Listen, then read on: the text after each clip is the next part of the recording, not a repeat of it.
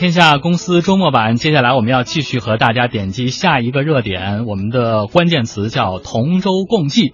乐视方面呢否认网传员工排队离职照片，老板的梦想面临考验，乐视大船上的年轻人共患难的念头是不是一闪而过呢？这一周比较有意思的还有一件事，就是因为大家一方面在关注乐视，我们在上上周的时候其实也谈到了乐视，我们老郭还特别的。感慨了一下贾跃亭先生的这种情怀，乐视粉丝老郭。对，呃，但是我们也关注到了乐视的资金链，包括本周陆续传来的消息，也确实说，呃，似乎乐视的这种生态系统，它在逐步的在缩缩小它的这种布局，它的这种产业链。而另外一方面呢，我们还关注到了全球最大的这个职场社交平台领英，它揭晓了二零一六领英中国最硬雇主榜单。乐视呢和华为、阿里巴巴、华晨宝马，还有华特迪士尼以及通用电气，一共有十家企业都成为了业界瞩目的企业雇主典范。嗯，这次乐视获得这个上榜的主要原因呢，是因为呃说乐视吸引跨界人才，急需人才池方面的持续突破，为企业积蓄了动力，最终入选了最硬的雇主排行榜。嗯，而与此同时。本周还有一张图片，乐视方面也出面否认了，就是说有一张网传的员工排队离职的照片，然后乐视出来说说这张照片不是，说因为我们这个是正常的办业务的过程，因为他只可能只有一队是这个辞职的，剩下的可能比如说办一些公积金，办一些其他的业务的。这就比较有意思的就是，呃，形成了一个鲜明的对比。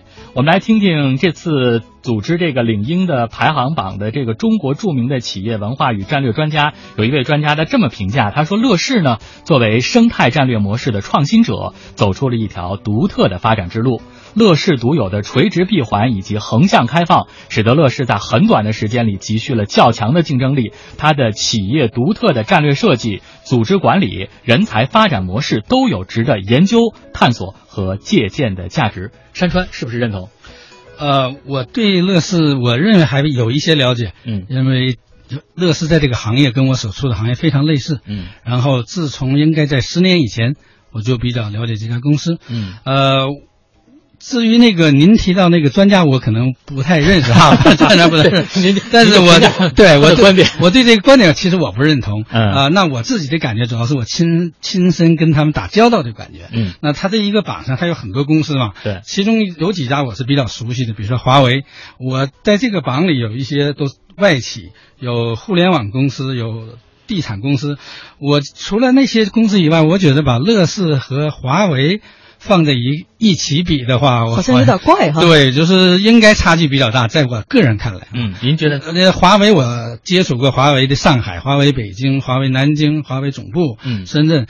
我个人认为华为在民企里是中国管理最好的公司。嗯，呃，一个很简单例简单的例子，就是你在华为的园区里看不到随便走动的人，或者是在某一个地方啊没人管理的人。大家都在忙着工作，一个他是这样原因，就是这种人只有两种原因嘛，对吧？一个就是图谋不轨的人，对吧？在园区里乱窜，所谓的对吧？那保安肯定给他拿下了嘛，所以这种人不存在。另外一个人就是去办事的人，嗯，那办事的人在等里边的人出来，可能也是会乱动乱窜一些，就是在走歪。那华为管理的非常好，就是每人都有有有有人招待，然后有地方待，基本都不会出现这个园区里乱窜情景有条情景。呃，我认为乐视跟他们比有一些相当大的差距，在北京哈，尤其是在乐视这样一个困境当中的时候，就有点打脸了这个事儿哈。还有一个，比如说同样的是一些国内一家上市公司，比如说跟华为竞争的上市公司，因为它是国企，那我也跟他们有很深的了解。那在他的园区里，在上海的园区里，你就很容易看到一些干什么的人都有这园区里，居然还能看到收废品的，所以你这两相对比，你就觉得那那个方成情景就叫没管理，嗯，或者没人在乎这个管理，在华为你是绝对看不到的，嗯，华为的所有外人来办事的话，都在一栋楼里，然后那个所有的招待设施和所有的接待，只比五星级低，呃，怎么说叫？不低，华为的垃圾谁收啊？你真看不到，他也不允许你看到。因为马上会有保安问你你是干什么的，嗯。你是找谁，你去哪栋楼，或者你是不是丢了，对吧？他就立马给你说，所以这个管理的非常好。嗯，乐视在北京的话，应在我个人看来应该没有那比较乱。所以是不是因为根据跟它的规模有关系？因为我们其实上上上次节目谈到了，说因为乐视的扩张的步伐比较快，你比如说乐视体育吧，可能从一百人，然后一下到七百人，然后到一今年一千人。我跟你说，简单一句话就明白这事儿是一个什么原因。嗯呃，乐视包括上面列的一些公司，嗯应该是领英的客户。我同意，就这么简单关系搞是吧我同意，就这么简单。有可能是因为它软文。发展很快，大量的人，因为它科技公司，它必须要有这个专业的服务团队。那么领英语，我的猜想啊，有可能就是这专业服务团队。你又大胆猜想。所所以说他能把它列在上面，但是具体那个专家所分析的那些生态链，那咱嗯那就不用去说。我估计他在出这篇报道的时候，实在没有想到会出这张照片儿。对，这这是第一。哎第二，这个照片呢，我觉得是这样的，就是因为我我我们也是做企业的，就这样去说。嗯呃，说实话，盼着啊，这不是说盼着啊，就是说，呃，企业裁员是要付出很大成本的，嗯。嗯。因为他要牵扯到要补偿、补偿。要赔偿，对。根据你工作年限。，N 加几啊？但是如果主动辞职的话，嗯。离职的话，那对企业来是求之不得的。嗯。所以说，他要真是说有 N 多人排队到这儿来离职，乐视是很高兴的。但是你离职的太多的话，是不是影响你现有的业务？呃，绝不会，就是以他现在这个蓬勃发展的情况下，咱咱不能说这个走个百八十人啊，嗯呃，真的走个几百人啊，没啥大影响。嗯真没啥大影响，这是第一。第二个，我还有一个核心点是什么呢？呃，其实这个也是在呃我不知道领英怎么判断这个事情，但是我嗯估计他他的判断是什么呢？呃，是什么样的员工？嗯你是基层员工还是中高层？嗯嗯这个是核心。一个一个企业它的发展的动力应该是在中高层，嗯这个是它的这个核心竞争力。嗯但是中高层，我觉得到现在这个程度，它不会大量的进行离职，离职或者他进行裁员，嗯，那都是从基层员工，嗯对吧？？基层员工就是说我三个人的活儿，我可能对，一个人干，就是那批密集扩招的人。哎，对，或者是有些部门，我觉得这个什么后勤行政部，我那是不是能裁掉了？我我其他的一些保障性部门，我是不是裁掉了？嗯，是这样的，收缩战线了。哎，对，嗯核心竞争的部门和核心竞争的人才，嗯他应该不会嗯去离职，否则他他以后他怎么活呀、他以后怎么再去讲他的梦啊、故事啊、生态链啊？你说还得靠这些人，这都是他那个生态链里的种子呀。嗯所以说，这个我判断，呃，第一，呃这出来肯定应该都是假的，这是第一个。第二个就是说，他主动离职也不会说裁中层和这个核心团队的人员，嗯，就是这个是他的核心竞争力。嗯，所以你看，其实说到了一个关键的点，这也是我们这周为什么会点击这个关键词的原因。同舟共济。其实你看，最近的乐视风波不断，所以我们就说，当老板的梦想面临考验的时候，比如说你乐视大船上的这些年轻人，刚才老郭说了，可能。大家会自然而然的有一个划分，你中高层和我普通的员工，是不是我普通的员工当公司遇到一定的困难的时候，可能我首先我的肾上腺素也会快速的上升，我突然有这么一种念头说，哎，我一定要和公司同舟共济哈，共患难。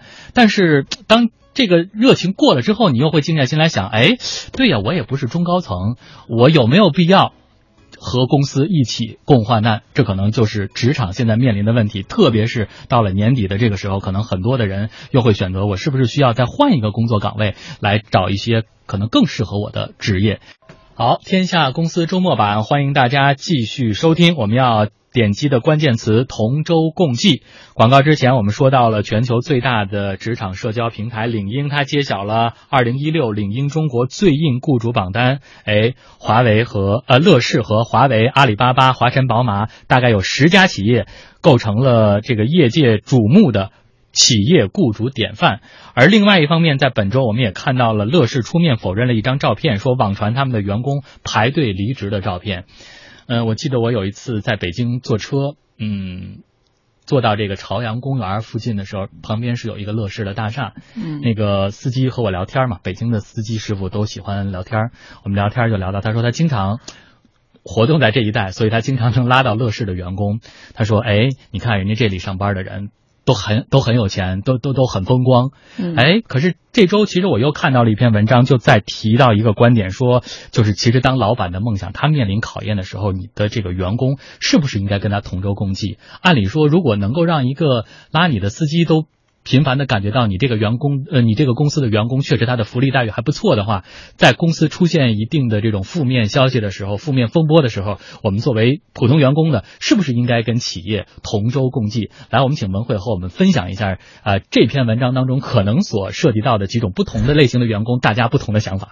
好嘞，我给总结了四个四种类型哈。嗯第一种类型是积累履历型的，嗯就是我来这种互联网公司，因为它薪水也高，而且呢，就是说，哎，你看互联网啊、上市公司啊盘点都特别多，所以呢，哎，我觉得在这儿如果干一年的话，会特别的好。嗯在这个里面呢，很多人就提到了说，哎，即使乐视出现了问题，那也没有关系啊，我已经在这儿，只要干够一年，我履历上说我曾经在乐视待过，那曾经乐视的辉煌就是我职业生涯当中的辉煌之一。嗯然后第二种类型呢，我给总结的是无所谓型，嗯就说辞职吧，没关系，我去哪儿都可以干活。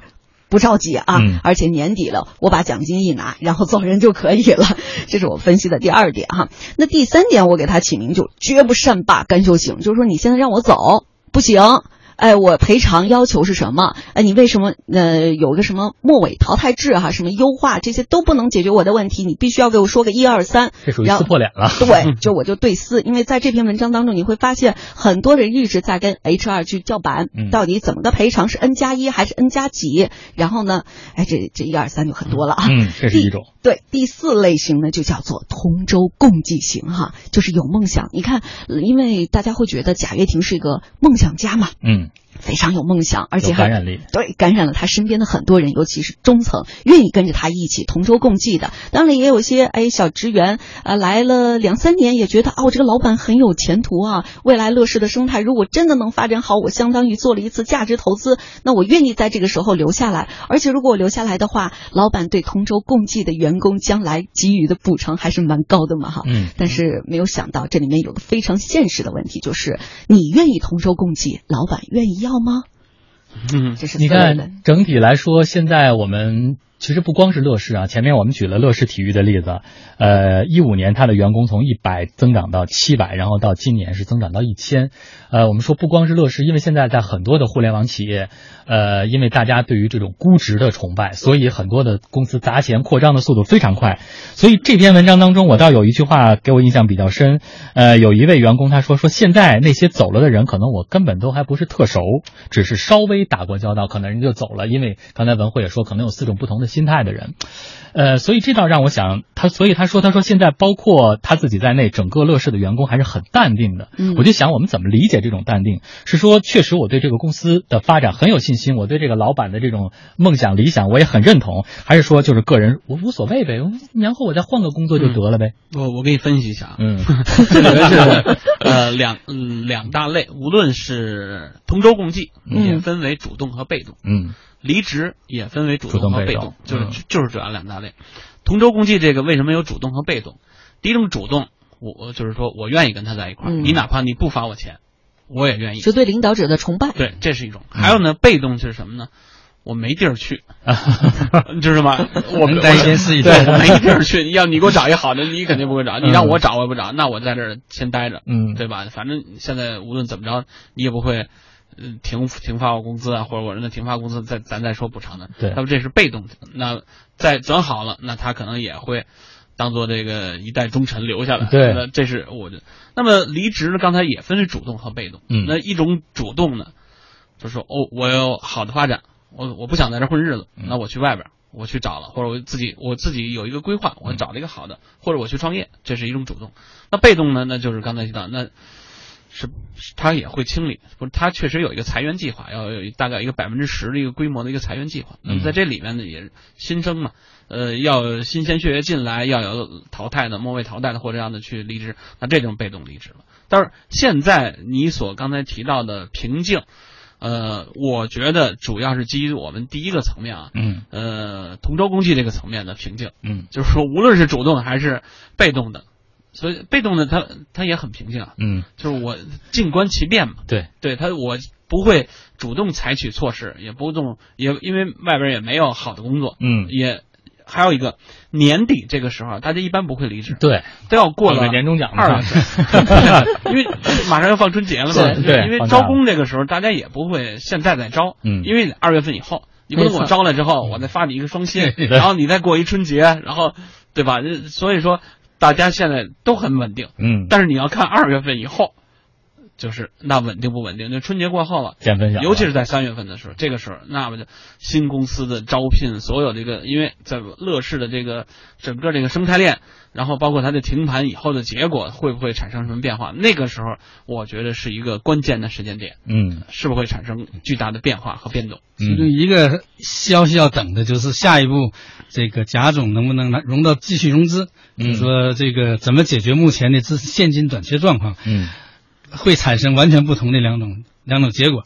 就是嗯，如果一切都顺利，可能像刚才郭老师说那种就比较少一些，那种被动的就比较少一些。嗯如果是资金状况不好，这个中国好同学也好啊，中 中国好人少了一点的话，恐怕那个主动的就会要多一些。嗯，你看，今天其实贾跃亭还在这个中国企业领袖年会上，他发表了一个讲话。他说，有对手把谣言绑到乐视网身上。呃，从十二月六号上午数据上看，乐视股价发生了异常的下跌，这或许是在干扰正在筹划的重大事项。现在已经申请了停牌，对异动的原因进行核查。但是他说，乐视在资本层面的这个整合还在顺利的推进当中。当然，其实我就回到我们今天所想探讨的这个职场方面，大家的这种心态问题啊。虽然老郭说了，说可能在年底的这个，因为时间节点上，可能大家选择无论是离职、跳槽，可能这个几率都不大。嗯呃，分享我们还要到春节之后。但是如果从这种心态方面来分析，确实是不是会有员工，就像我们广告之前说的，在某一个时刻他会觉得，嗯，我一定要有与企业共患难的这样一种，这样一种肾上腺素往上涌的这样一种状态，但是之后可能他很快又会恢复平静，一想，哎，呃，这个念头是不是也就一闪而过了？因为我又不子比较重要。因为我又不是什么部门的中层，所谓一把手之类的，共患难这种事是不是和我普通员工有直接的关系？嗯，其实在中国来说，共患难的事情还是比较多的。嗯因为中国咱就说还是比较人情化的，呃，无论从基层员工还是中层，就是他呃，当你这个企业文化做到一定程度的时候，大家都会有这个人情在。嗯呃，但是在西方那些国家还真不一定，嗯外企，因为这个人情稍微就是弱一些，那法治嘛，嗯你发不了我钱，那么你我就要选择什么什么法律手段啊，各方。在中国这个经常会。咱不发钱了啊！你家里还有什么钱？你拿来我用一下，这嗯就嗯他经常会出现这种情况，嗯就是说，在中国这种共患难还是比较多的。那嗯这里边呢，有人是图回报的，嗯有人是不图回报的。嗯就是因为我曾经在你企业干过，你给过我工资嘛，那么现在企业有问题了，那我们一大家一块儿来嗯过难关嘛。嗯那么有的人这个时候，那我就要争取获得可能，咱不能说谈条件，所以以后可能还有一个发展。嗯那这个时候也是有的。嗯，所以说，在中你提到的共患难，其实在中国的企业，在民营企业还是比较常见的。嗯对，这个它是人情还是在这儿呢。这个嗯对，当然这里边就是主动和被动都有，无论是基层还是呃管理层嗯都会有。嗯就是管理层的这个变动，一定是什么？有人来挖，就像猎头领英他们，嗯。这他要开展业务，就是说，因为 正好啊，那个哪个大视频的网站，嗯咱就不不提什么名字，说，嗯。哎呦，我需要什么方面人才，你挖一个人，因为他是他们收钱是按照年薪的百分之多少啊？嗯。你年薪五十万，他挖一个，他他他能收个五万十万的，他这样你挖个十个八个的，他这样他去做这个，嗯，还是有人挖，嗯。这这这咱不能说挖墙角，人但人干的就是活儿。嗯。要没人挖的情况下，中国人的忠诚度还是比较可高的靠的，在这个时候。山川在这个应该外企工作的机会还比较多，有几个嗯因素，我觉得可以考虑。嗯就第一个要看公司的文化，嗯如果这个创始人非常有感染力，嗯，然后这尤其在公司不是很大的情况下，容易大家产生非常好的凝聚力。人格魅力很重要对人格魅力很重要，就是说为了一个呃能看到或者能为了一个目标共同的目标，大家说来我们就努力一把。嗯再有一个是看看这公司是不是全员持股，嗯。就是如果大家都有这个期权的话，股票这个会相对来说好一些。啊，等于从制度上从制度上对，否嗯。则员工会说我又没有持股，你这公司现在危险了，你找我，那好的时候 你怎么没让我持股？我也没有关系啊，对吧？嗯。就是说你发展了跟我没什么关系，所以嗯。这个也是一个很重要的因素。嗯，好，你看从两位的观点明显能感受到。中资企业和外资企业有不同的这种文化哈，它一种是可能靠更多的制度保障，另外一种我们可能更多的靠人格魅力嗯来吸引。哎，这就是我们今天想和大家点击的这个关键词，是不是同舟共济？我想每个人心中都有每个人不同的想法。